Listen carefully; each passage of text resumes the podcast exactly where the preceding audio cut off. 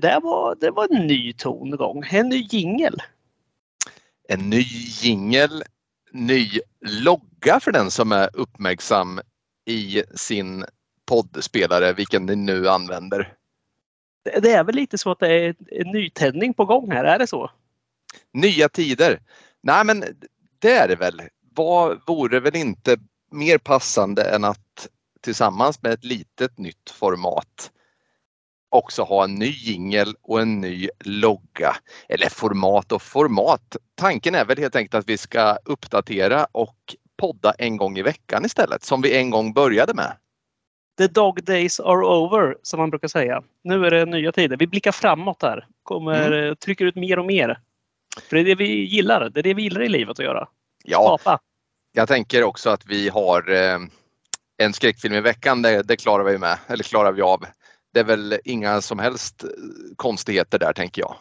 Det är pratet med varandra som är det jobbiga egentligen. Ja, och det har man ju lärt sig på något sätt att komma runt genom att alltså, stänga. Jag, jag slår ju dövörat till bara när du pratar och det har funkat tidigare för mig. Jag brukar ofta jobba med någon slags radiotystnad gentemot dig under hela veckor. Tills vi sitter där i etern. Ja precis. Vi undviker att tilltala varandra i det vanliga livet och så kan vi liksom stå ut under den här lilla tiden vi har tillsammans varje vecka. Mycket trevligt, mycket trevligt. Du, Men, eh, hur är läget? Hur, har du hunnit med något sen sist? Ja, ja, det har man väl gjort. Men du innan, vi bör väl välkomna våra lyssnare också. För det är, det är ju en ny jingel, det är, ny, det är ah, nytt omslag. Men mm. vi är samma gamla vanliga podden som fruktade solnedgången. Podden som fruktade solnedgången, podden som pratar film i allmänhet och skräckfilm i synnerhet och jag heter fortfarande Niklas. Och jag har inte bytt namn än. Kristoffer är mitt namn. Gud vad bra, då har vi rätt ut det. Nu då? Har du sett någonting sen senast eller hur är läget? Har du, jag råkar veta att du spelar något lite trevligt eh, tv-spel eller dataspel där va? Ja, det, det, det, är ju sådär. Jag, jag är ju jävligt svag för det där med, med, att försvinna bort i eh, fantasivärldar som du vet. Även om det är dataspel, musik eller om det är film, serier. Det spelar liksom ingen större roll egentligen. Men jag, jag, jag väntade in i det sista men jag kunde inte hålla mig så att Starfield. Ja, hej då till verkliga livet. Hej tv-spelet. Så är det. Jag, eh, jag, jag är en jag är en rymd eh, åkare numera. Jag har mitt rymdskepp som jag byggt själv och jag utforskar planeter, strider mot galaxens korsriddare och så vidare. Det, det är mitt nya liv. Coolt. Alltså det där är ju faktiskt inte bara, jag har aldrig spelat något tv-spel eller dataspel som riktigt är i den kalibern men faktum är att det där är ju ett drömtema för mig när det gäller både film och serier annars. Alltså eh, utforska rymden planeter, livet som eventuellt finns där ute bortom stjärnorna. Det är coolt. Ja, och det är exakt vad det här spelet är. På gott och ont. Och det onda är inte att det är dåligt, det onda är att det tar, tar upp all din tid. Så är det och det har tagit upp så mycket tid så att jag har inte hunnit se så där jättemycket faktiskt. Jag, jag ska hålla det ganska kort här men jag har, vi kollar klart på Silo, den här serien med Rebecca Ferguson i huvudrollen som jag pratade om i senaste avsnittet. Eh, jag såg en dokumentär, den här, det är lite skräcktema, After the Bite. Jag vet att du också har sett den. Den här om hajattacker mm. i Cape Cod. Eh, spädde på ens rädsla bara ännu mer egentligen för, för hajar. Någon förståelse vill jag inte veta av där inte. Hur de tänker och tycker de här hajarna. Jag är livrädd för dem. Så är det bara. Och så kommer det alltid vara tyvärr. Men, ja, eh, någonstans ja. är man lite glad att man bor där man gör faktiskt. Man inte, för nu i alla fall, riskerar att bli hajbiten när man kliver ner i plurret. Kommer. Vänta bara till snart, snart finns det någon sån här hajsökare här också. De har taggat in någon sån här vit haj strax utanför Norges kust och så ser man att den där vandrar in här i... det var länge sedan, det var säkert flera veckor sedan den var här kommer någon säga. Så vet man att det mm. finns 24 000 till sådana där i Stockholms skärgård. Ja, men jag kan ha fel i det här men vad jag fått i det med liksom klimat, klimatpåverkans eh, kölvatten här så har jag läst att eh, vithajar har börjat röra sig närmare och närmare Storbritannien i alla fall. Alltså sådana som ja, på individnivå då simmar lite vilse uppåt i takt med att det är lite skillnad på klimat och sådär. Så att eh, ja, vem vet en vacker dag så När du ska gå ner och ta ditt gubbdopp i Prästgårdskajen så, så, ja, så är det kört. Men jag tror fan på riktigt att det var en sighting utanför Norges kust för ett tag sedan, för något år sedan bara. Jag kan mycket väl ha fel här och bara höfta ur med detta, men eh, jag är ganska säker på att det var därför jag reagerar på det. Mm. Men snart sitter vi här med podden som fruktade Stockholms skärgård istället. Där vi pratar om high sightseeing. Ja. det, vore, det, vore, det vore härligt. Ja, varför inte? Ja. Jag, jag såg även två avsnitt av The Patient, alltså den här, en, någon slags eh, serie med Steve Carell och den ena brorsan kommer aldrig Jo, Donald Glees, Dominic Gleeson. Nej, fan, jag kommer inte ihåg vad han heter. En av tvillingbrorsorna tror jag det är i Harry Potter-filmerna. Mm. Riktigt så här britt när Steve Carell spelar en eh, psykologterapeut och ja, han blir väl mer eller mindre kidnappad av sin patient. Då. Så här 20 minuters avsnitt. Väldigt eh, oväntat men ja, lite halvkul sådär. Alltså spännande. Det var inte, det var inte komiskt som man är van vid att se Carelli.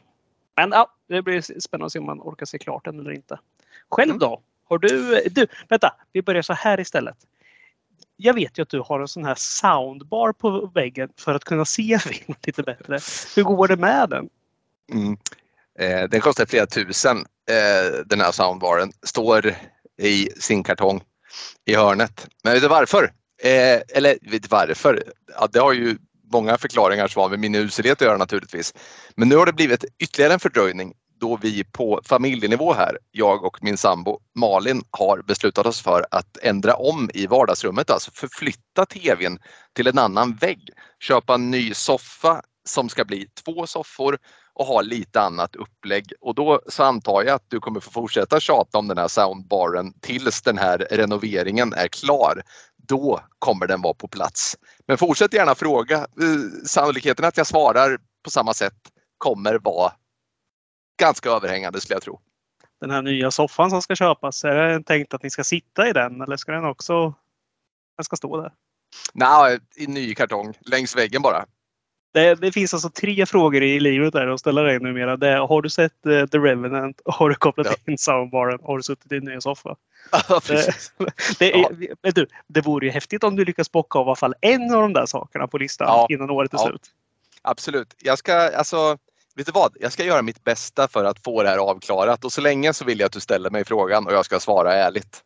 Ja, det, det tycker jag låter bra det. Men Aha. på min gamla TV och med min gamla, alltså ljudet ur tvn upplevelse så har jag faktiskt sett en film som gladde mig väldigt mycket att den hade kommit på Netflix. Det är alltså den gamla rökaren Besökarna med bland andra Kjell Bergqvist, Lena Endre och Johannes Brost. Den här, den här har du sett. Mm. Det är ju en eh, Alltså det är en liten sån här, alltså för det första så vill jag bara säga att man, man högaktar ju när svenskar försöker göra klassisk skräckfilm.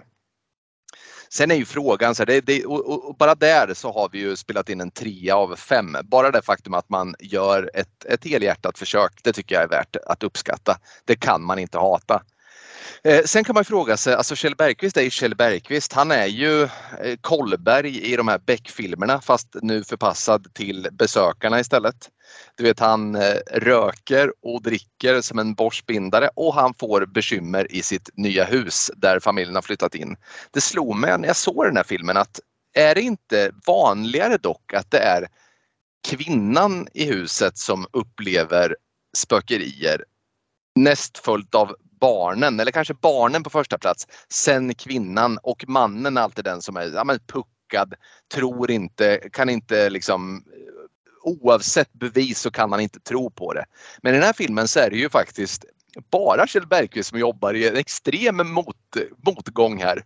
Det är bara han som upplever det hela tiden. Det är bara han som får alla de här skräckindicierna. Och sen så mynnar det ut då i en så här, ja men du vet, det blir verkligen en poltergeist av det. Det är en svensk poltergeist. Och, ah, den har sina förtjänster, den har sina liksom skratt, eh, alltså där man inte riktigt kan ta det på allvar. Men nej, det är en, det är en schysst film faktiskt. Mm. Jag vet att det var en sån där film som skrämde skiten ur när man var liten också, eller mm. yngre. För att eh, man är inte bortskämd med bra svensk skräck och det där är om inte, nu måste jag bara tänka, höfta lite här, men om inte, om inte den Ja, jo men fan, jag skulle nog nästan säga att det kanske är den bästa svenska skräckfilmen.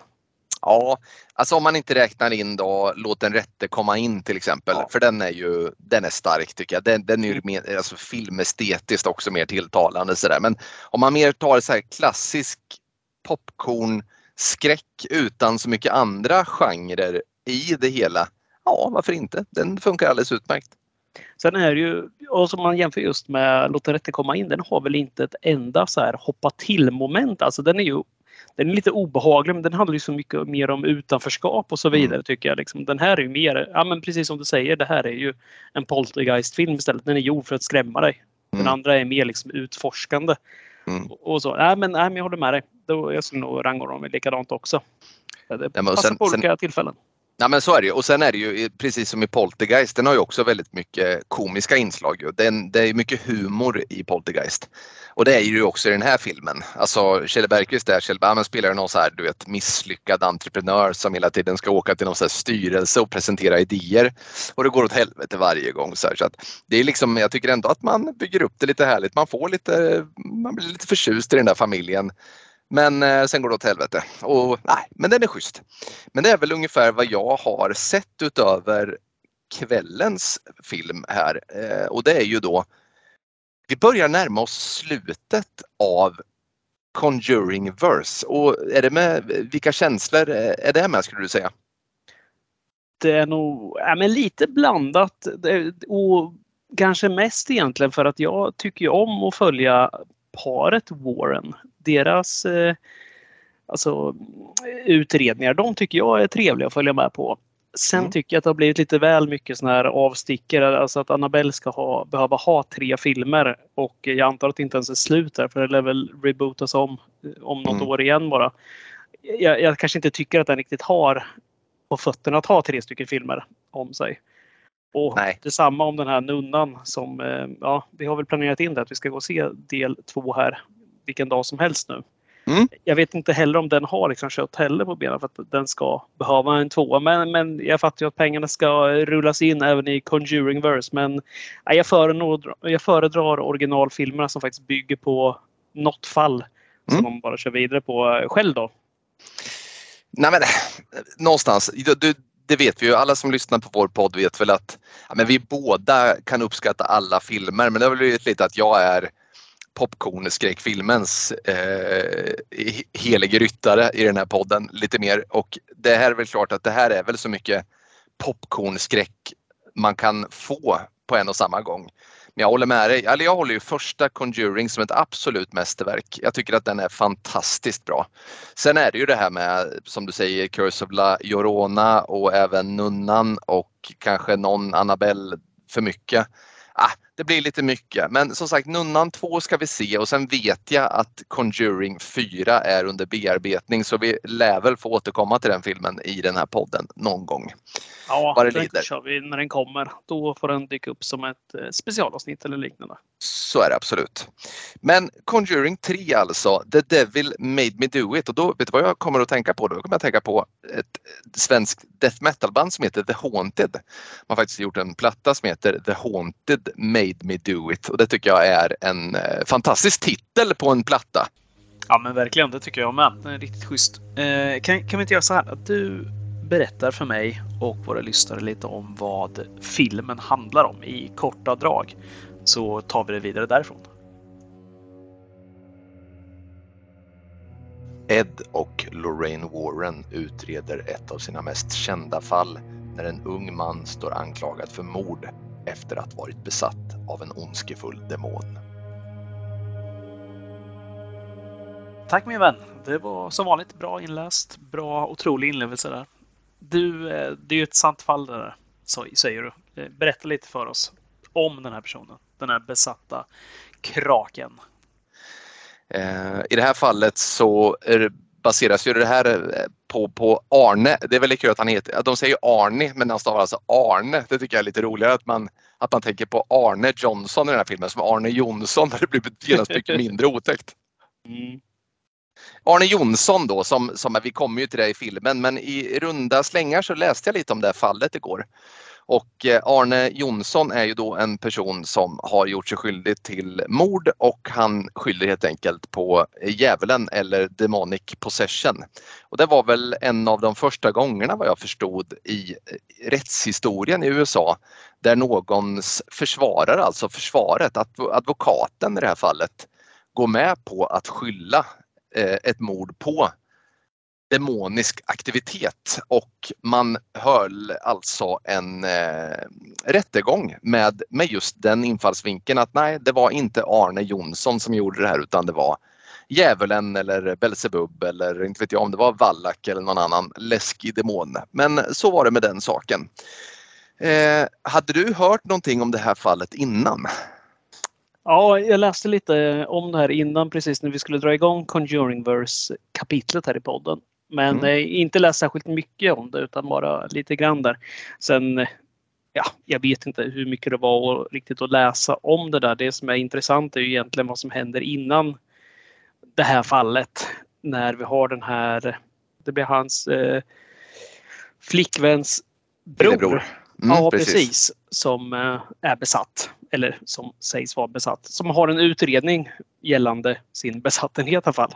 Mm man måste bryta ner det där i bitar känner jag. Vad det blir ja. men, men, och det är väl den som är liksom, det, ja, det ligger till grund för eh, Arnes plågoande också. Får vi väl anta dem. Enligt honom själv i alla fall.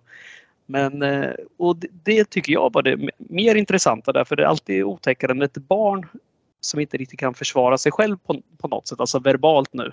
Om mm. Arne har gjort det här eller inte, det låter jag vara osagt. Men han är i alla fall en vuxen person som eh, mycket väl kan hitta på eller kan ha lidit av någon, eh, något annat. Psykisk ohälsa kanske det har varit där mm. hos Arne, vem vet. Men när det är ett litet barn så blir det alltid svårare där tycker jag. För att eh, då, då har du liksom inte riktigt tänket tror jag med att hitta på saker på samma sätt.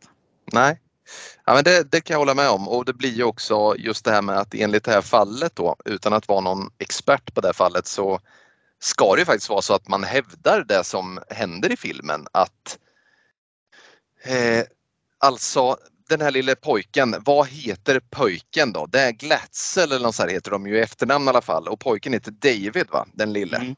Exakt.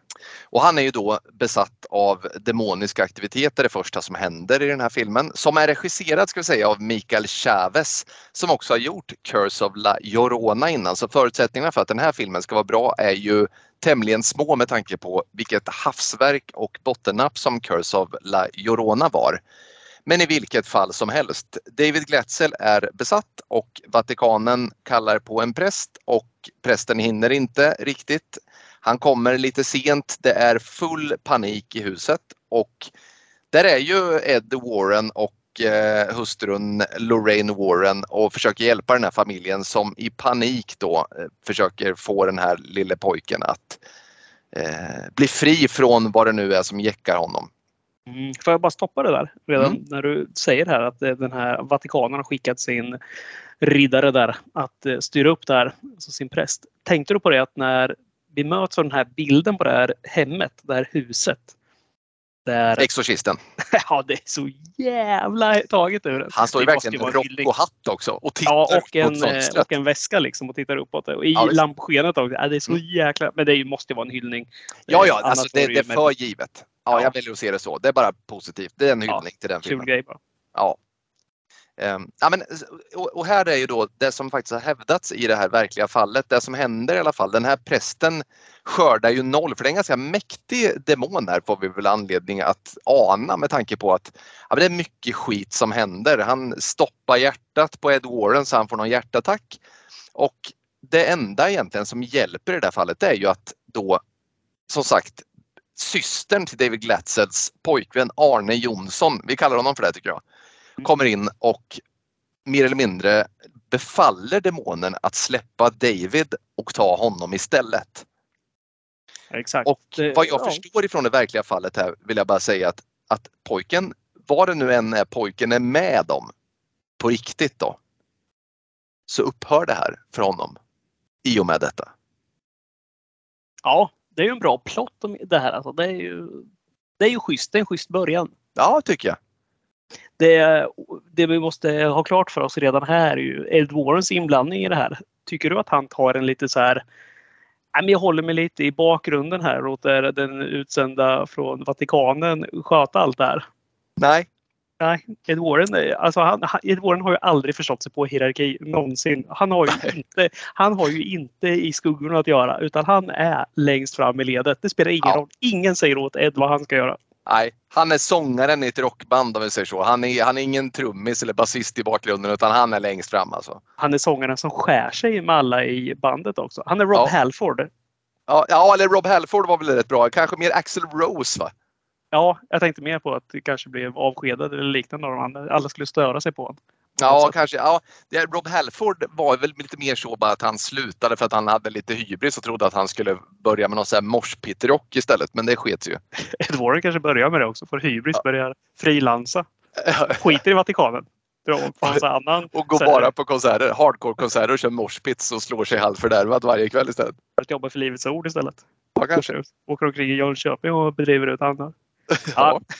ja, så, eh, så kan det vara. Nej, men han, han har ingen aning vad han ska vara fall i den här. Han springer omkring och kastar ut. Eh, han slår in en dörr och han säger till den här eh, prästen direkt ju bara så här. This has to be done now! Mm. Och det, är liksom, det finns, eh, han vet allt. Mm. Som vanligt. Det är det mm. man gillar med Warren.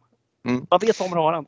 Nej men alltså, och för mig blir det lite så här, och det är inte bara i den här, ja, vi, vi, kan väl, vi, ska vi göra så att vi, för, för den scenen som jag vill ta upp sen, men ska vi, vad, vad säger vi då om Ed och Ed, äh, jag tycker väl så här egentligen, paret Warren, Ed och Lorraine, där behöver vi inte presentera dem mycket närmare. De är lika förälskade, lika synkade med varandra och lika, ja, lika allt som de alltid har varit. Men vad tycker du om Arne då? Arne Jonsson, alltså spelad utav en pojk som jag inte har sett förut. Känner du igen Arne Jonsson? Han spelas alltså av någon som heter Ruari O'Connor. Ja, inte sådär så att jag kan eh, säga direkt var han kommer ifrån. Jag, jag känner igen utseendet men det kanske är bara att han påminner om någon väldigt mycket. Mm.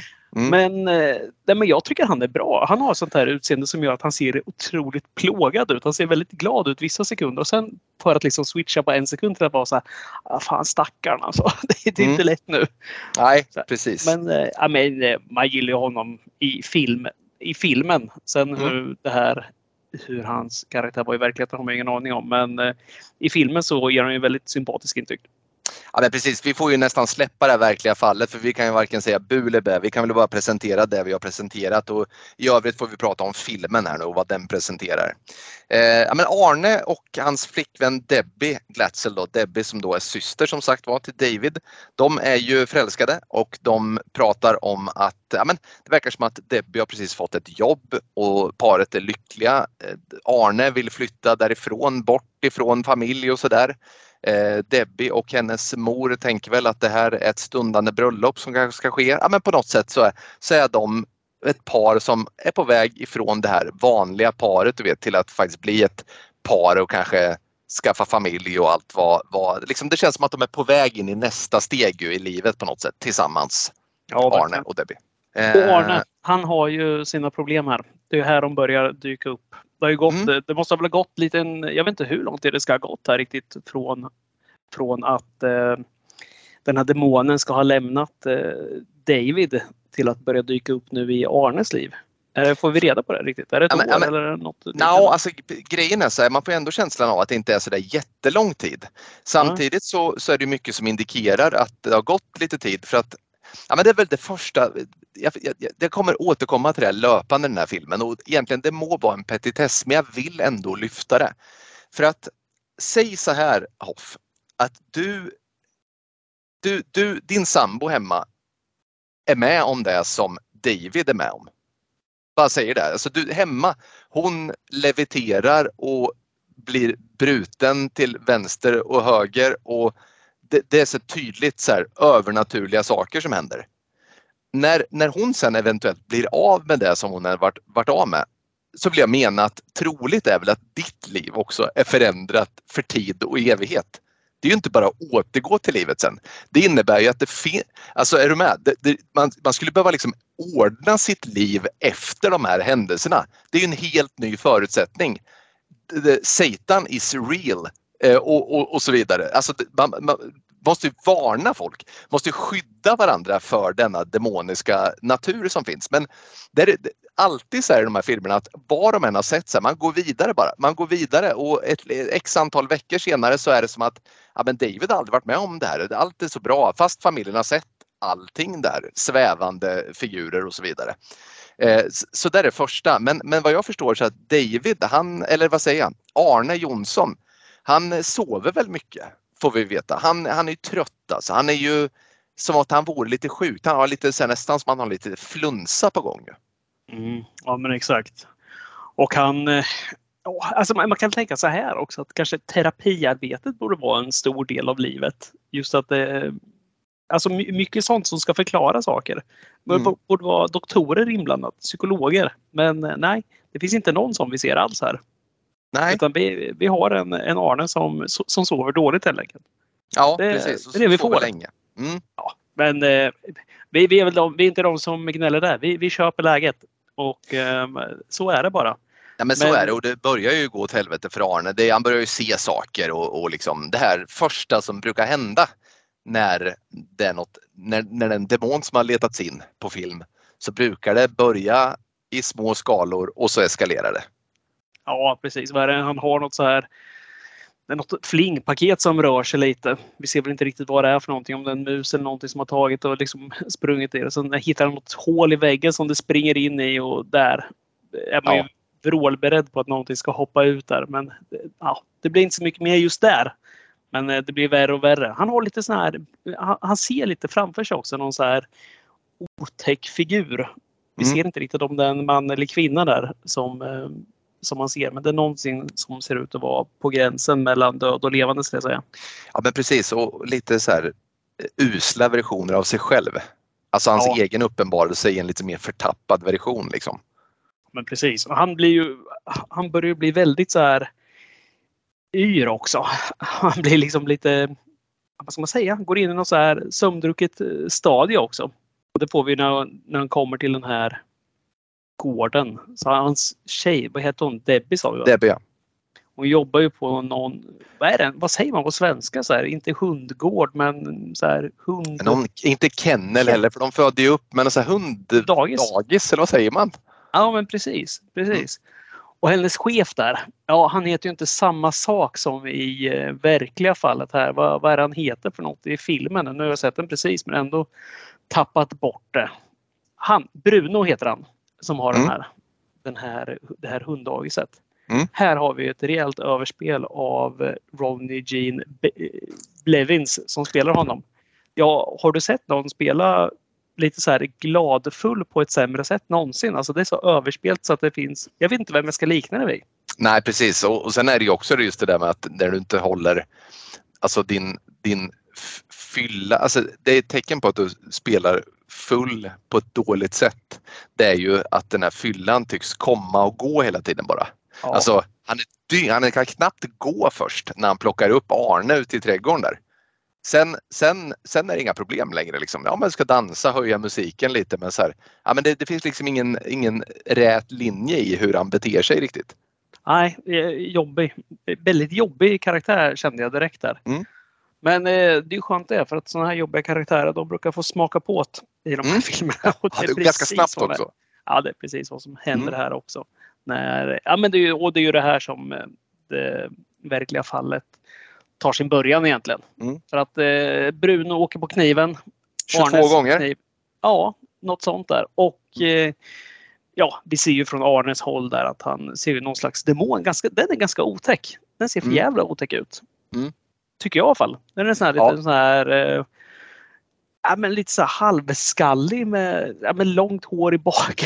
ja, jag vet fan hur jag ska beskriva det men så här riktigt lång och jävlig och så här lite mm. så här skakig hållning också. Nej, ja, obehagligt.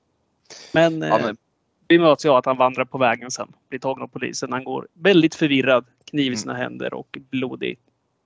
Jag tror att jag har skadat någon säger han. Ja, det tror jag med Arne. Mm.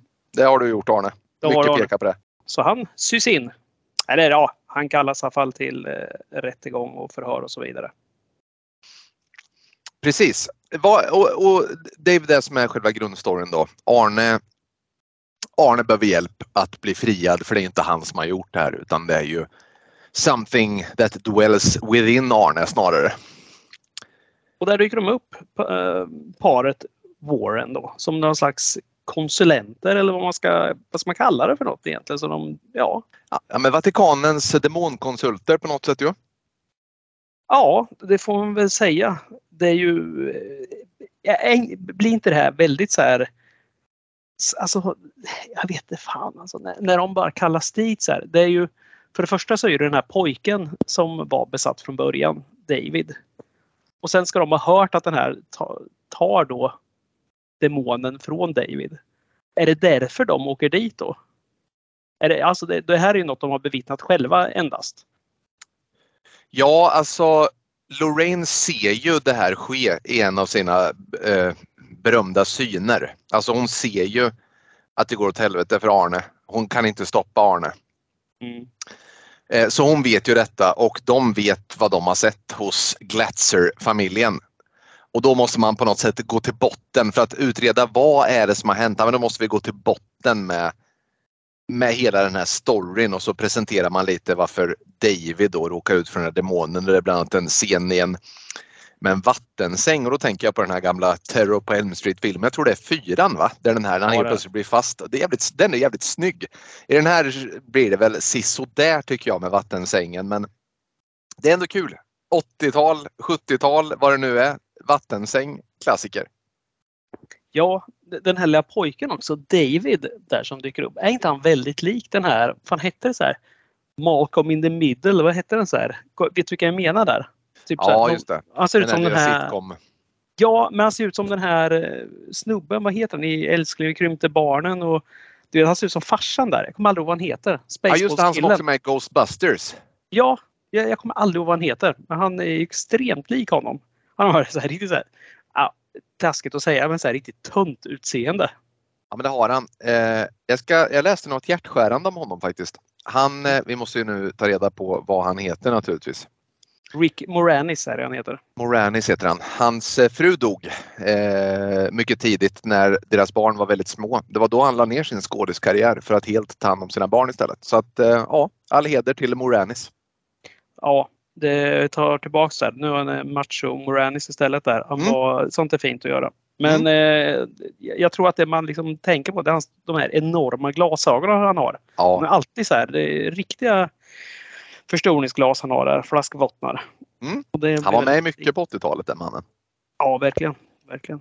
Nej, men det där, den där vattenscenen, där, eller vattensängsscenen, jag, jag tyckte inte heller den, den, den saknade någonting. Liksom det, eller så var det att man har lite Nightmare ganska färskt i minnet där. Men den här, ja, det där har jag sett värre saker än. När man ser en sån sak som en vattensäng så tänker man ju också att nu jävlar kommer det hända något. Men så blir det ganska fattigt, lite så CGI-figurer eh, som dyker upp på andra sidan vattensängen. Så kommer något upp och den går sönder. Det var ju mycket coolare i Nightmare on Elm Street som sagt. Man blir fast i den där jävla vattensängen, kommer inte ut och så här. Ja, men det var mycket mer Ja, men man har liksom gett det lite mer fantasi, lite mer kreativitet. Det, det dog lite där. Mm. Men i vilket fall som helst, vad, vad, vad har vi kvar då för figurer som är värt att eh, ta fasta på? Eh, det är ju så att vägarna leder i alla fall till en eh, präst. En präst som då är, känner du igen prästen? Det är alltså Denethor i Sagan om ringen. Nej, det hade jag, jag kände igen honom men jag skulle inte känt igen honom därifrån. Nej, det är Denethor som då är kungen eller ställföreträdande kung i Gondor innan den rättmätige kungen då som är Aragorn kommer tillbaka. Men, men Denethor, så han ser lite obaglig ut den här mannen. Det är han, det är han som man får kontakta då för att det här är också någon så här gammal pensionerad Vatikanpräst som då hade som, som ja, vad ska vi säga, det var väl hans special. Han doktorerade väl i hedniska, andra typer av symboler och satanism och okkultism och sådana saker. Vägarna leder till honom. Och han är väl också en person som minst sagt får, vad ska vi säga, han har ju en, inte i sig själv kanske, men han har indirekt en eh, ganska stor roll i den här filmen får man väl säga. Ja, han får ju det. Vi får väl eh, återkomma till honom kanske längre fram här, tänker jag. Eh, för att det vi har egentligen här, vi har ju hela Arnesvall. Men så blir det ju lite, den här filmen följer ju inte riktigt samma premiss som de andra filmerna som Conjuring 1 och 2. Utan det här blir ju lite mer en ja, nästan en mordgåta får man väl kalla det. Eh, köper du det? Ja, men det köper jag helt och fullt. Det här är ju inte lika mycket det är inte lika mycket. De andra Conjuring-filmerna handlar ju mer om att driva ut den här demonen. Inte lika mycket här. Nej, här är det mer att hitta roten till det onda. Får väl eh, lov att säga. Mm. Och det blir ju ja, men det blir ganska mycket så här fara hit och dit och spana in det här och eh, Lorraine ska gå omkring med sina syner, de här förbannade synerna som hon får hela tiden. Och, och det, blir, det blir väldigt mycket, alltså det blir en jäkla mix av det. det här känner jag att den inte riktigt vet vad den vill. Alltså, det är ett ballt fall, alltså, det går inte att ta ifrån men det blir väldigt mycket spret hit och dit ja. för att helt plötsligt ska The Warrens vara som privatdetektiver som liksom kan hitta varenda spår och de kan hitta, de kan agera obduktionsläkare och de kan, eh, de kan ja, men det blir som ett dåligt avsnitt av förminnelse av mord nästan. När de ja. är ute i skogen där och Lorraine får syner och kan lösa ett fall som har tagit polisen. Jag vet inte, de pratar om det tror jag. De har, ja, så här är det ju. De hittar en, en liten sån här totem. Ett så här okult symbol under Davids hus. Och det är ju den här de fattar, ja men det, det finns en svart magi här. Så, mm. Någon djävulsk, ja, någon slags satanism pågår här. Någon som försöker göra dem illa. Och det här, hela det här fallet får de ju vidare till eh, en eh, närliggande stad där en annan tjej har också blivit dödad och knivad, vad är det, 22-23 gånger. Och för hon, där har det också hittats en liknande sån här totem. Och på den platsen det är ju där de blir kontaktade, eller kommer i kontakt med den lokala polisen. Och här tycker jag det spårar ut lite för här ska det verkligen, här ska de mästra upp poliserna. Ja, alltså och jag vill, jag vill bara tillåt mig bara backa lite grann. För jag är kvar lite i det du sa för det är faktiskt ganska mycket min egen invändning också. Alltså jag skulle vilja ta en jämförelse eftersom filmen ändå på något sätt gör lite så här eh, Exorcisten-anspråk i början även om det är en hyllning med den här eh, prästen som då tittar upp mot huset.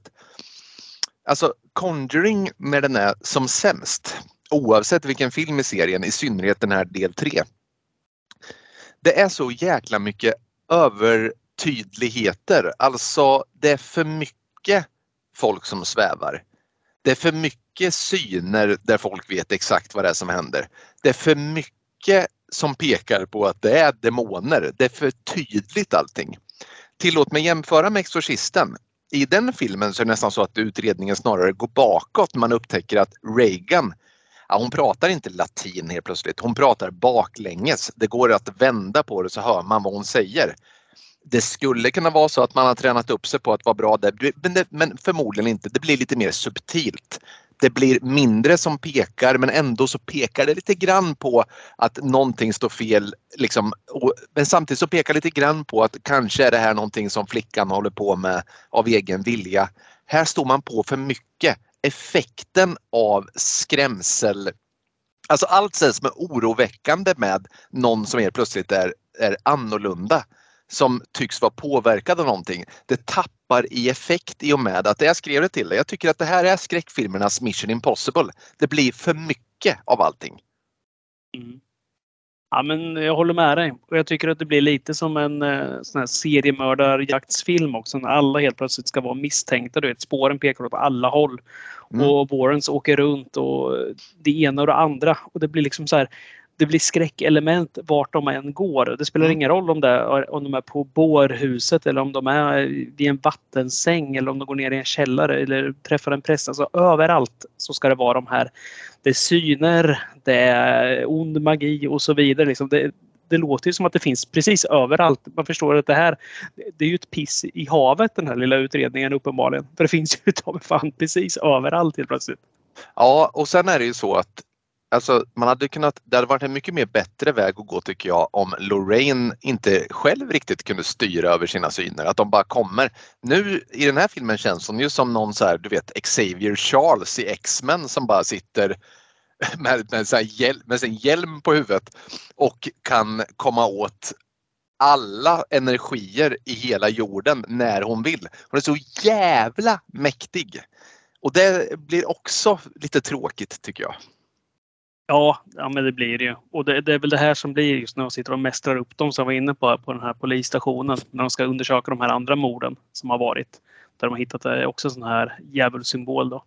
Mm. Då, då, då, de tror ju givetvis inte på henne. Vem, vem skulle någonsin göra det, tänkte jag säga. Och så de ger ju henne liksom test och allting där de visar någon kniv så här. Här är tre knivar. Kan du säga vilken som var använd vid det här mordet? Och hon pekar ju direkt på vilken det är. Och, och så säger de så här, det var en av tre. Så här, det, kunde, så här, det var stor chans. Och så gör de något mer. Och bla bla bla. Mm. Vi säger så här, ja men nu har ni kört förbi vägen där de blev mördade. Så här, ja, det är så jäkla mycket det där. Vi, efter tre, två filmer så har man ju förstått det där själv. Mm. Att hon, hon kan det där. Men här blir det mm. liksom så här, ja, men in i ansiktet på en. Jag tycker att det blir... Nej, jag vet inte. Jag, jag tycker hon kan hålla lite låg profil istället. Jo men alltså det, är mycket, det hade väl varit mycket bättre tagning. Alltså i de här filmerna så råder det inga som helst tvivel om att Ed och Lorraine Warren, de har en fullständig och hundraprocentig kontakt med andevärlden jag misstänker utan att veta allt för mycket om paret Warren att de var rätt kritiserade för sin tid. Att det hade funnits lite mer element av det i. Att, hon, att liksom, de är lite ansedda som bluffmakare mer än vad som insinueras på polisstationen som du, pratas, eh, som du pratar nu om. Det är liksom inte, det får ju, de bevisar ju, blir överbevisade på en sekund. Liksom. Det hade varit lite mer spännande om de hade varit kritiserade. Ibland funkar det special powers, ibland funkar det inte. Det finns kritiker, det finns de som tvingas ta hjälp av dem, tvingas tro på dem. Det finns så jävla mycket dramaturgiska vägar man hade kunnat gå istället och jag tycker där misslyckas man i den här filmen. Mm. Ja, det, det gör man. Nej, ja, det, det, blir spretigt. Men eh, jag tycker ändå det, det finns några stycken eh, riktigt balla scener där som vi springer på längs med den här vägen. Vi, vi får återkomma till dem också sen då för att eh, skräckelement är det gott om. Mm. Det är något de öser på som vanligt med i Conjuring. Det är ju, man kan ju glömma allt vad sån här... Jag jämförde det med en seriemördarjaktsfilm innan här i sån, ganska lik så David Fincher-anda. Det är väl han Michael Chavez. Han, verkar ju ha alltså, tittat lite, sneglat lite mot hans filmer misstänker jag. För att det är väldigt likt i mångt och mycket både till utseende och filmning. Men eh, ja, alltså den... Men när, när de åker iväg på, på, allt det här. Jag hade velat ha det lite långsammare, lite mer uppbyggnad. Men vi får ju de här rappa klippen hela tiden med med jump scares. Alltså de avlöser varann med ibland en minut, ibland tio minuter. Men lite förbannat, det är jump scares istället för att bara bygga upp ett otäckt fall istället. Och sen mm. låta det avslöjas i slutet om det är något eh, övernaturligt eller inte. Nu är det ju Conjuring så vi får väl alltid utgå från att det kommer vara övernaturligt. Men jag hade nog tyckt att det här hade kunnat vara rätt schysst om man fick se ett fall som ja, men kanske inte var övernaturligt eller att det fanns någon som pekar på att det skulle kunna vara det men som visade sig att det inte var det. Mm. Förstår du vad jag menar här? För att det, det, ja, eller att man lämnar det öppet. Ja, om det, ja, absolut. Absolut, man lämnar öppet eller har något vagt inslag. Du vet någon så här eh, Nolans liknande grej, så här, men man har något öppet slut på det som så här, ja men det här vart inte förklarat eller båda får lite rätt. Polisen löser sitt och Warrens får något så här, slags så här, bekräftelse på att de också gjort något rätt. Men hela tiden med det här övernaturliga och hela tiden med de här jumpscare grejerna. Det blir för mycket. Jag tappar intresset på att lösa det här mordfallet. Mm. Ja men det är samma för mig. Sen, sen måste jag säga, vi, och det kan väl brygga över till det som faktiskt utgör hotet i den här filmen då. Som sagt vad du presenterade där lite grann om de här artefakterna, de här satanska artefakterna som man hittar på eh, brottsplatserna. Eh, pekar mot att det är någon form av satansk ritual som ligger bakom och där tycker jag att då blir man lite så här, ja mm, nu jävlar, så här, ja coolt. Finns det någon så här Black Magic stormästare som vi ska leta efter i den här filmen? Ja fine, jag tycker att det är helt okej. Okay. Jag till och med blev ganska ivrig och lycklig av just den storyn. Men sen blir det som sagt var kontakten man får med den här typen av ja, men, svart magiker eller ja, översteprästen på den mörka sidan så att säga, det blir via Lorraines syner och då blir det det här igen. X-Men, du vet. X-Men och eller Xavier Charles mot Magneto. Det är typ som att de kämpar mot varandra på liksom två olika håll. Och jag vet inte, alltså de är inte fysiskt nära varandra, de kämpar mot varandra i någon form av så här telekinesi och jag vet inte, jag, eller telepati. Jag, jag, det blir jag lite trött på och det är lite för hafsigt. Men vad tycker du om eh, Satansprästen? Ja, men det, hon är ju otäck för att det är en sån här eh, nästan lite androgyn skulle jag säga vid första anblick för att det är svårt att sätta kön på den där för att den är så pinsmal verkligen och lång. Mm. Så här, mm. Det känns som att den är 1,90 någonting. Så här, äldre tant. Det mm. gör det ju otäckt. Det är väl eh, spoiler alert här så är det ju den här gamla prästens dotter också. Denetors ja. Mm. Ja men precis som har, det är också så här, det, det, finner inte du det lite dumt också det här? Alltså, det logiska är att han är någon slags Vatikanens eh, alltså kämpe och som studerar det okulta. Och sen ska det här blivit någon slags fascination för hans dotter som inte var planerad, vars mamma har dött i barnasäng. Han har dolt henne för kyrkan och hon har givetvis blivit intresserad för det okulta. Slitit sig fri från honom och sen återvänt hem efter massa år utom, eh, utom var hon nu har varit och sen kommit hem tillbaks och börjat utföra massa svart konst. Det, ja. det är, det alltså så här, spar på krutet. Det räckte med en av de här grejerna. Säg att du har fått ett barn som har varit så här, som kyrkan inte tillät. Det hade varit jättefin grej till ja. en karaktär. Men det blir för mycket. Det blir för ja. mycket. Det, jag fattar ju att det här är en passning till att eh, paret Warren har sin dotter som, som de ofta pratar om att hon har lite problem i skolan. Det har vi sett i Annabelle-filmerna där. Att mm. Eh, barnen är på henne om det här. Ah, dina mamma och pappa är ju spökjägare bla bla bla. Mm. För han, prästen nämner ju där någonting att vi ska det är bra distansera sitt jobb från barnen tror jag han säger. Något mm. liknande. Mm. Mm. Jag, jag, tycker bara det blir lite mycket där. Men eh, fine, om vi bortser från den biten så tycker jag att karaktären hon Ayla, tror hon heter, dottern där. Mm. Den här överste prästinnan. Hon, mm. hon är ju otäck. Men jag tycker också att det tappar lite att hon är själv där och kör det här. Jag hade ju velat ha en, liksom en kult som verkligen ja. Eh, sitter här nere. Så att det blir lite en match för dem. För att nu har vi ändå en Patrick Wilson som spelar Ed Warren här som ändå är, vad kan han, om jag väger 80 kilo, han lär ju väga närmare 100. Han är ganska stor och kraftig i den här ja. filmen. Ja, precis. Han tar eh. mycket i bänk tror jag. Ja, det tror jag också. Mm. Han är inte rädd för att gå i bräschen heller utan han, eh, han går ju ner var som helst. Liksom. Han ska ju rädda Lorraine vart hon än Han är otroligt överbeskyddande över Lorraine. Ja, mm. Varje gång hon försöker göra någonting så är det alltid så här Lorraine! Lorraine! Ja, det, det, är ju flytväst och hjälm på Lorraine vart man än beger sig tror jag. När det inte ja, är på film. Verkligen. Nej, men, den, här, den här fighten som blir mellan, mellan dem. Den här Ayla och eh, paret Warren där. Hon, kastar ju någon sån här djävulspulver så här, som han blir, han blir blindgalen. Mm. han blir verkligen Precis. det. Och, ska, mm. och det, liksom, det, tar ju aldrig slut heller. Vi fattar ju det. Och, och, och så kommer det här som blir lite väl pretto tycker jag med paret Warren. Där. Du, du sa det väldigt bra i början här att det här är återigen en film där paret Warren är paret Warren. De är så kära de alltid är och så bäst på allting de alltid är. Och vet du vad? De är så jävla kära. De är så mm. otroligt förälskade de här. Det går liksom inte att toppa det. Ingen kan trumfa paret Warrens kärlek till varandra. Kan, om, om den heliga skrift är vapnet som kan döda varenda demon. Vet du vad det enda som trumfar det är? Det är paret Warrens kärlek till ja, varandra. Ja, den, är, den, är, den är definitiv. Och, men det, det ska ju också ältas något fruktansvärt. Mm. Hela tiden. Come back to me Ed! Come back to me! Don't forget mm. me! Ja, det är något hela tiden det där. Och så bara så här. She cannot break you because she, she doesn't know our love. Och så det, är, det är så jävla töntigt det där på något sätt. Det, ja, ja, det är det.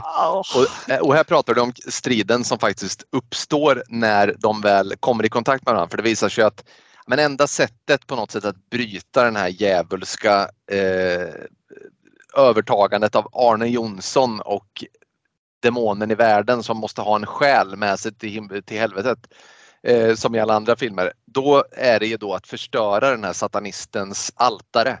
Och det här altaret är ju då placerat någonstans under Denetors prästhus ute på landet.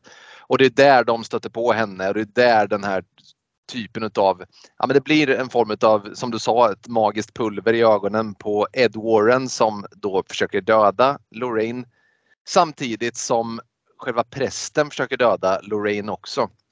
Och den här kniven, hon kommer ju för övrigt och skär halsen av sin egen far, den här satansprästen. Innan hon då ska sätta kniven i Lorraine också. Det är precis här, ögat, du vet, äggen på kniven är precis vid ögat och hon trycker och trycker och trycker. Och då kommer det här som jag stör mig på i så jävla många filmer. Att, att Lorraine då får syn på en sten som ligger bredvid sig får tag på den där stenen och sopar den i huvudet på satanisten här. Mm. Men alltså det betyder att hennes hand, och det här är inte bara den här filmen utan det är bara så här, man undrar ju hur fan det ligger, alltså hennes hand har varit fri hela tiden alltså. Men det är bara det faktum att hon får tag på en sten som gör att hon kan sopa satanisten över käften. Om den handen är fri, varför sopar hon inte med knytnäven över käften på satanisten istället? Direkt. Jag tror, jag tror till och med det är ännu värre. Om jag, för jag såg det bara för några minuter sedan här. Mm. Och eh, hon, jag tror hon till och med håller med båda händerna liksom, och försöker liksom skydda sig mot den här kniven. Ja. Eh, så att eh, nu är man ingen matematiker eller fysiker här men eh, i, om jag bara får tänka så tänker jag att nu offrar hon 50% av sin styrka här, alltså det ja. hon skyddar sig med. Mm. Och, för att ta, och, och, uppenbarligen räcker det knappt hennes fulla styrka till att skydda sig från kniven. Nej. Och då släpper hon liksom hälften av den för att ta den här stenen. Ja. Vilket borde innebära att hon har den här kniven rakt i ögat istället. Mm. Men nej, uppenbarligen är Lorraine stark där. Hon kanske, har, hon kanske har väldigt mycket styrka i vänsterhanden. Så kan det vara. Ja, men då måste du... enorm arm. Ja, men då måste du, alltså, och då måste du, tiden då du bara övergår till en hand måste bli betydligt kortare om du bara därifrån väljer att sopa satanisten över käften med bara handen istället för att sträcka dig efter en sten. Det är så jävla omständigt alltid. Man lägger väldigt eh. stor vikt på just den här nu men det blir ju väldigt töntigt. Det, det, där, det är en sån grej man gärna ser att man löser på ett annat sätt tycker jag ja. i filmer. Ja, men alltså, alltså det, det hade ju varit en första så grej. Jo, jag förstår att, att ett slagsmål på film måste ju vara liksom på något sätt följa någon dramaturgi och det måste liksom vara filmiskt. Men ändå på något sätt så skulle man väl vilja att de lägger lite energi på liksom någon form av rimlighet i det här slagsmålet mitt uppe i allt. Att det, att det liksom är att det följer en, en logisk liksom utgångspunkt på något sätt. Men det gör det inte riktigt. Nej, men det, det, det var det. Ja. Eh, men kärleken övervinner allt, eh, som sagt var, och de älskar varandra, paret Warren. Som de gör. De blir av med den där prästinnan. Hon dras till helvetet och paren, paret Warren drar hem mm. glada.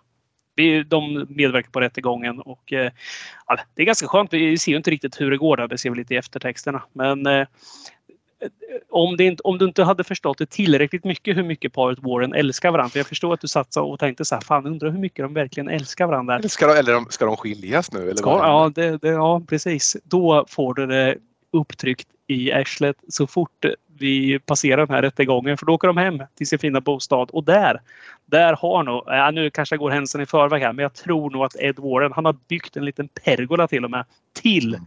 sin fru här och de tittar mm. på varandra i vad som känns längre än Sagan om åter, konungens återkomst och sen kysser de varandra och vi fattar att de verkligen tycker om varandra de här. De inte bara tycker om varandra, de älskar varandra paret Warren och de gör det och det vi vinner allt. Det finns ja. inget, inte ens Nej. ett pergolabygge kan stoppa deras kärlek. Och snickra det kan han också såklart. Jag tänkte säga det, det där är inget man slänger ihop i, på en kvart. Nej, inte om man inte heter Ed Warren. Det är också kul att hon inte har sett det där innan. Han måste ha gått ut där på, på nätterna där i trädgården 10 meter bort mm. och snickrat. Det är annat när han går ut och snickrar än när mm. pappan i filmen Tillsammans går ut och snickrar. Ja, det, det, ja, precis. Det, det, händer lite mer. I... Gå en trappa ner ja. ja, ja, precis. Ja, det är härligt. Mm. Ja. Jaha, ja, men, men det, det var det. Har du några favoritscener i den här filmen då? Ja, men det, det finns lite grann. Det, vi pratade om det senast när vi pratade om Annabelle Comes Home så tyckte jag att paret Warrens, eh, det här eh, rummet där med alla grejer är fruktansvärt häftigt och att man vill se mer där. Det blir lite upprepning här för att den här prästen där från Sagan om ringen, han har ju ett nästan nästintill likadant och häftigt rum han. Som givetvis är beläget i en källare i sann Zodiac-känsla nästan när man går ner Ja. till det också. Tänkte du på det? Väldigt Du lite. tänker på i slutet där när han är nere i den potentiellt livsfarliga källaren med den potentiella mördaren eller? Ja, nej, men han, han har ju sitt rum där när han visar att det här, här har jag suttit och arbetat med den här eh, studerat det ockulta ting som fanns här, den här sekten och allting. Så har han ju Mm. sitt lilla rum där med dödskallar och jag vet inte vad det är, foster i glasburkar och så vidare. Det känns som att eh, han vill inte ha Anticimex där som gör en undersökning för det hade inte gått bra. Mm, Men det nej. rummet, eh, det är ballt. Man ser att det finns mycket så här balla ting där som man, eh, som man hade som varit häftiga. Och sen är det, det är en så här skitsmal gång ner till det där rummet också. Och där, där fick jag den här Zodiac-känslan, du vet när Gyllenhaal åker hem till den här potentiella Zodiac-mördaren då och blir mm. nedledd och sen slår det honom liksom Fuck nu är jag här liksom. Med, Ja. och, jag, och där kände jag lite, nu har jag sett den här innan men första gången tänkte jag nog aj jävlar det är den här snubben. Det är han som är the bad guy. Precis.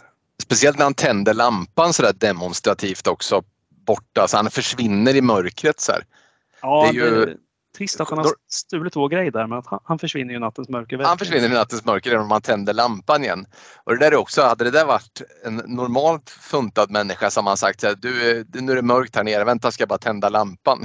Det hade väl en normal människa sagt. Men han eh, liksom försvinner i nattens mörker, låter Lorraine vara livrädd i tio sekunder innan han bara utan ett ord tänder lampan längre bort. Det är så konstigt beteende bara. Ja, det är det verkligen.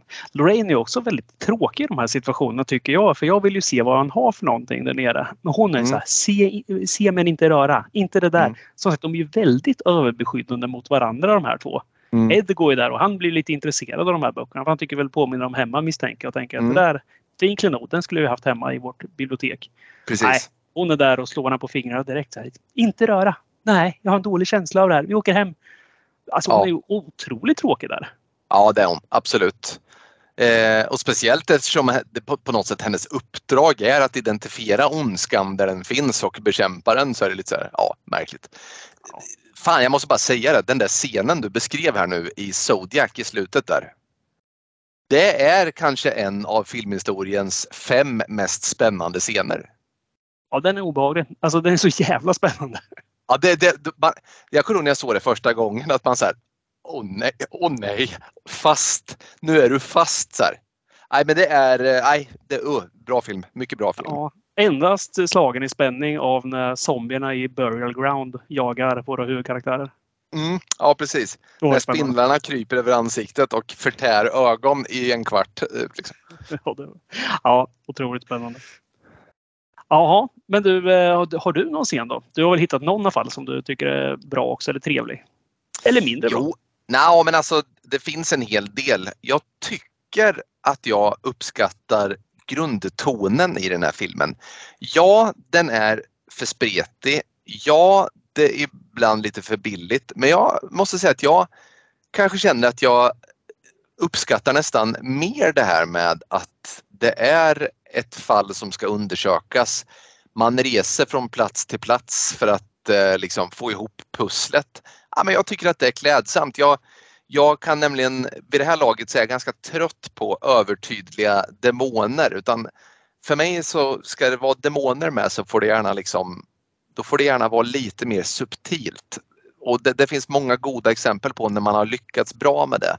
Både i eh, Omen och i Exorcisten och så vidare. Men här är det för mycket så här, varenda gång som Lorraine har sina syner, vilket är väldigt ofta, varenda gång man står på med eh, jump scares via CGI-monster som hoppar fram, alla de gångerna är filmen som sämst. Filmen är som bäst när det inte är någon demon i bild, när det inte är någon så här, du vet, Lorraine vision, utan att det bara är det här att man undersöker, man hittar de här artefakterna i krypgrunden som de undersöker där. De, de skickar ju ner Lorraine i, under det här huset som har eh, som Glatzer-familjen har bott i och, och för att leta efter någonting som är under liksom, sängen där, där David Glatzer har sovit.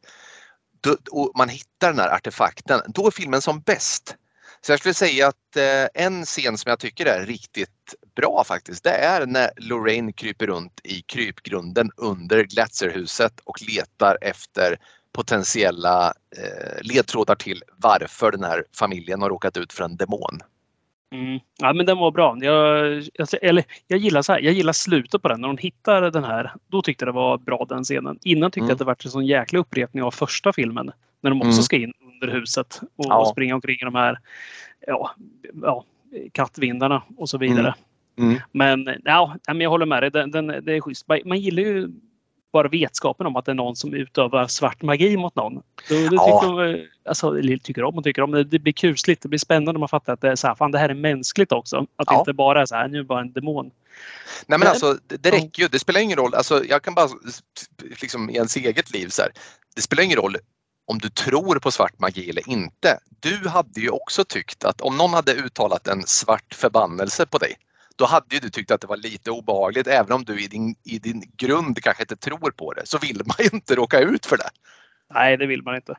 Men jag, jag känner, alltså hur mycket jag än gillar det här, den här satanistiska biten i filmen. Jag tycker ju den är lite nyskapande, att det är något sånt. Så blir jag lite trött på att de inte förklarar den biten eftersom de är så all, allmänt förklarande med allting annat. Och du vet så här, eh, Guds vatten ska övervinna allting och de läser flera sidor ur Bibeln och det ska Fader vår sägs 25 000 gånger. Sen är det så enkelt förklarat som att så här, ja men du vet, man, man väntar ju bara på den här Bondskurkens tal. Varför gör du det här? Ge oss en Mm. förklaring. Men det enkla svaret är liksom bara så här, nej satanister, det är väldigt enkelt. Alltså de vill bara skapa kaos. Mm. Okej, så här, det, var, det var den. Så att allt vi slåss mot som, eh, som Vatikanen tjänare, det är kaoset som folk vill skapa. Jag hade bara velat ha någonting så här. Sen blir det ju lite tydligt i slutet så här, ah, men du lovade den här demonen en själ och du kunde inte hålla den, nu tar demonen din själ och Mm. nu dör du präst. Ja, men hade inte du velat ha någonting? Alltså i en, i en, i en annan typ av film när det inte är övernaturligt med, när det bara är satanister. Då hade jag varit helt lugn med det. Jag hade Mm. inte behövt någon förklaring. Men den här filmen som ska kasta upp allt i ansiktet på en annan med allting. Då känner jag bara, fan ge oss en förklaring. Vad, vill, vad var hon ute efter? Mm. Uppenbarligen eh, är ju hennes eh, farsa ändå skolad i Vatikanen och bör ha, ha något slags intellekt och liksom vara en tänkare av något slag. Mm. Jag har ju svårt att se att eh, äpplet föll alldeles för långt från trädet gällande dottern där. Så att hon bör ändå ha någon slags plan. Ja, ja, men det tycker jag också. Det ett alternativ hade ju varit att dottern hade varit med i filmen. Alltså i vanliga kläder. Alltså vanlig sympatisk karaktär som på något sätt har någon form av så här. Och sen nystas det upp i slutet och, och, och på vägen så har man liksom lärt känna henne och vad som är hennes tillkortakommanden. Och så kommer det, för nu har man, hon har liksom bara varit en skuggkaraktär och man har ingen aning om Ja, jag förstår också att hon har intresserat sig för det ockulta. Ja, jag fattar att det är jobbigt att ha liksom levt undangömd. Men det i sig motiverar ju inte vad hon i sitt huvud har för plan med allt detta. Vad ska hon göra? Så Vad, vad hoppas man på? Nej, säg då att de hade lyckats att ge Arnes själ till, till demonen. Jaha, sen, sen då? Vad, vad får hon för det? Hon som ut, liksom, Ja. talat den här demonen. Vad, vad, vad, vad ger det henne då? Liksom, vad är nästa steg sen?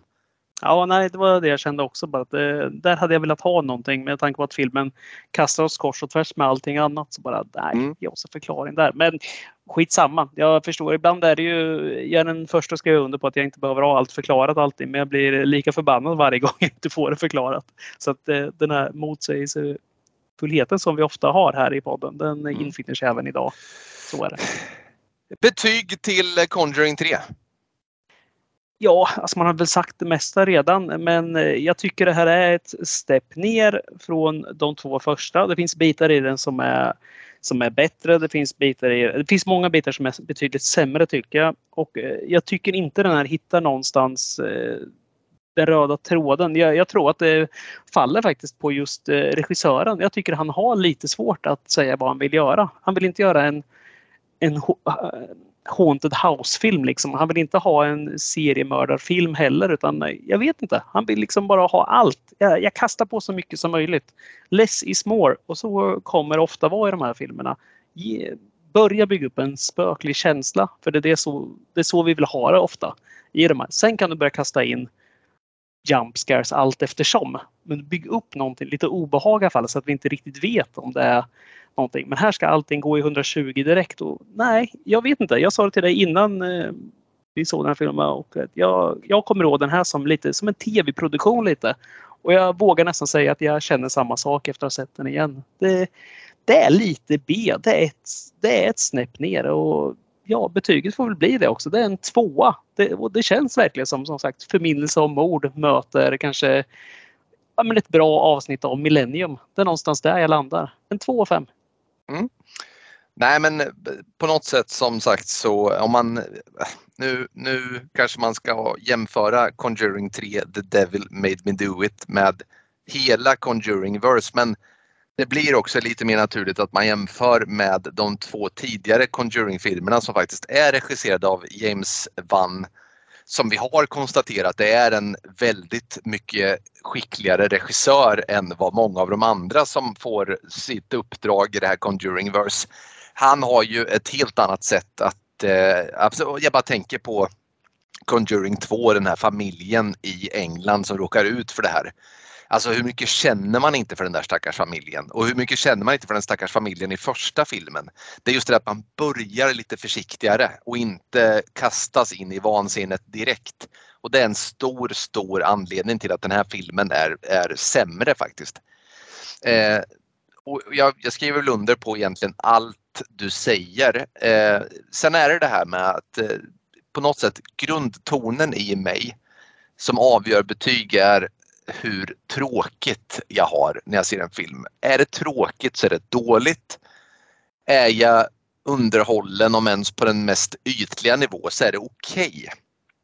Så att eh, jag vidhåller nog ändå att den här filmen är okej okay för mig. Eh, jag har inte direkt tråkigt när jag ser den. Sen sitter jag och suckar många gånger. Men det är inte en sån här film där jag känner liksom en magnetisk dragning till min mobiltelefon utan jag, jag sitter och, och ser klart den här filmen och, och är ganska tillfreds med livet så att jag, jag ger nog en trea, om än en svag trea för att jag, jag tycker ändå att den är hyggligt underhållande. Men man har liksom två nävar med du vet kryddor som hade gjort den här filmen betydligt godare att käka. Eh, en litet problem här ser jag. Nunnan 2 är ju regisserad av samma lirare här det bådar inte gott, Kristoffer. Hur många öl kan vi få i oss innan den uppnår ett snäpp upp? I ah, ja, vi behöver nog ha fyra innanför västen. Eh, därefter så är risken stor att man inte fattar den, den, minst, den minst lindriga filmen. Så att ja, där någonstans.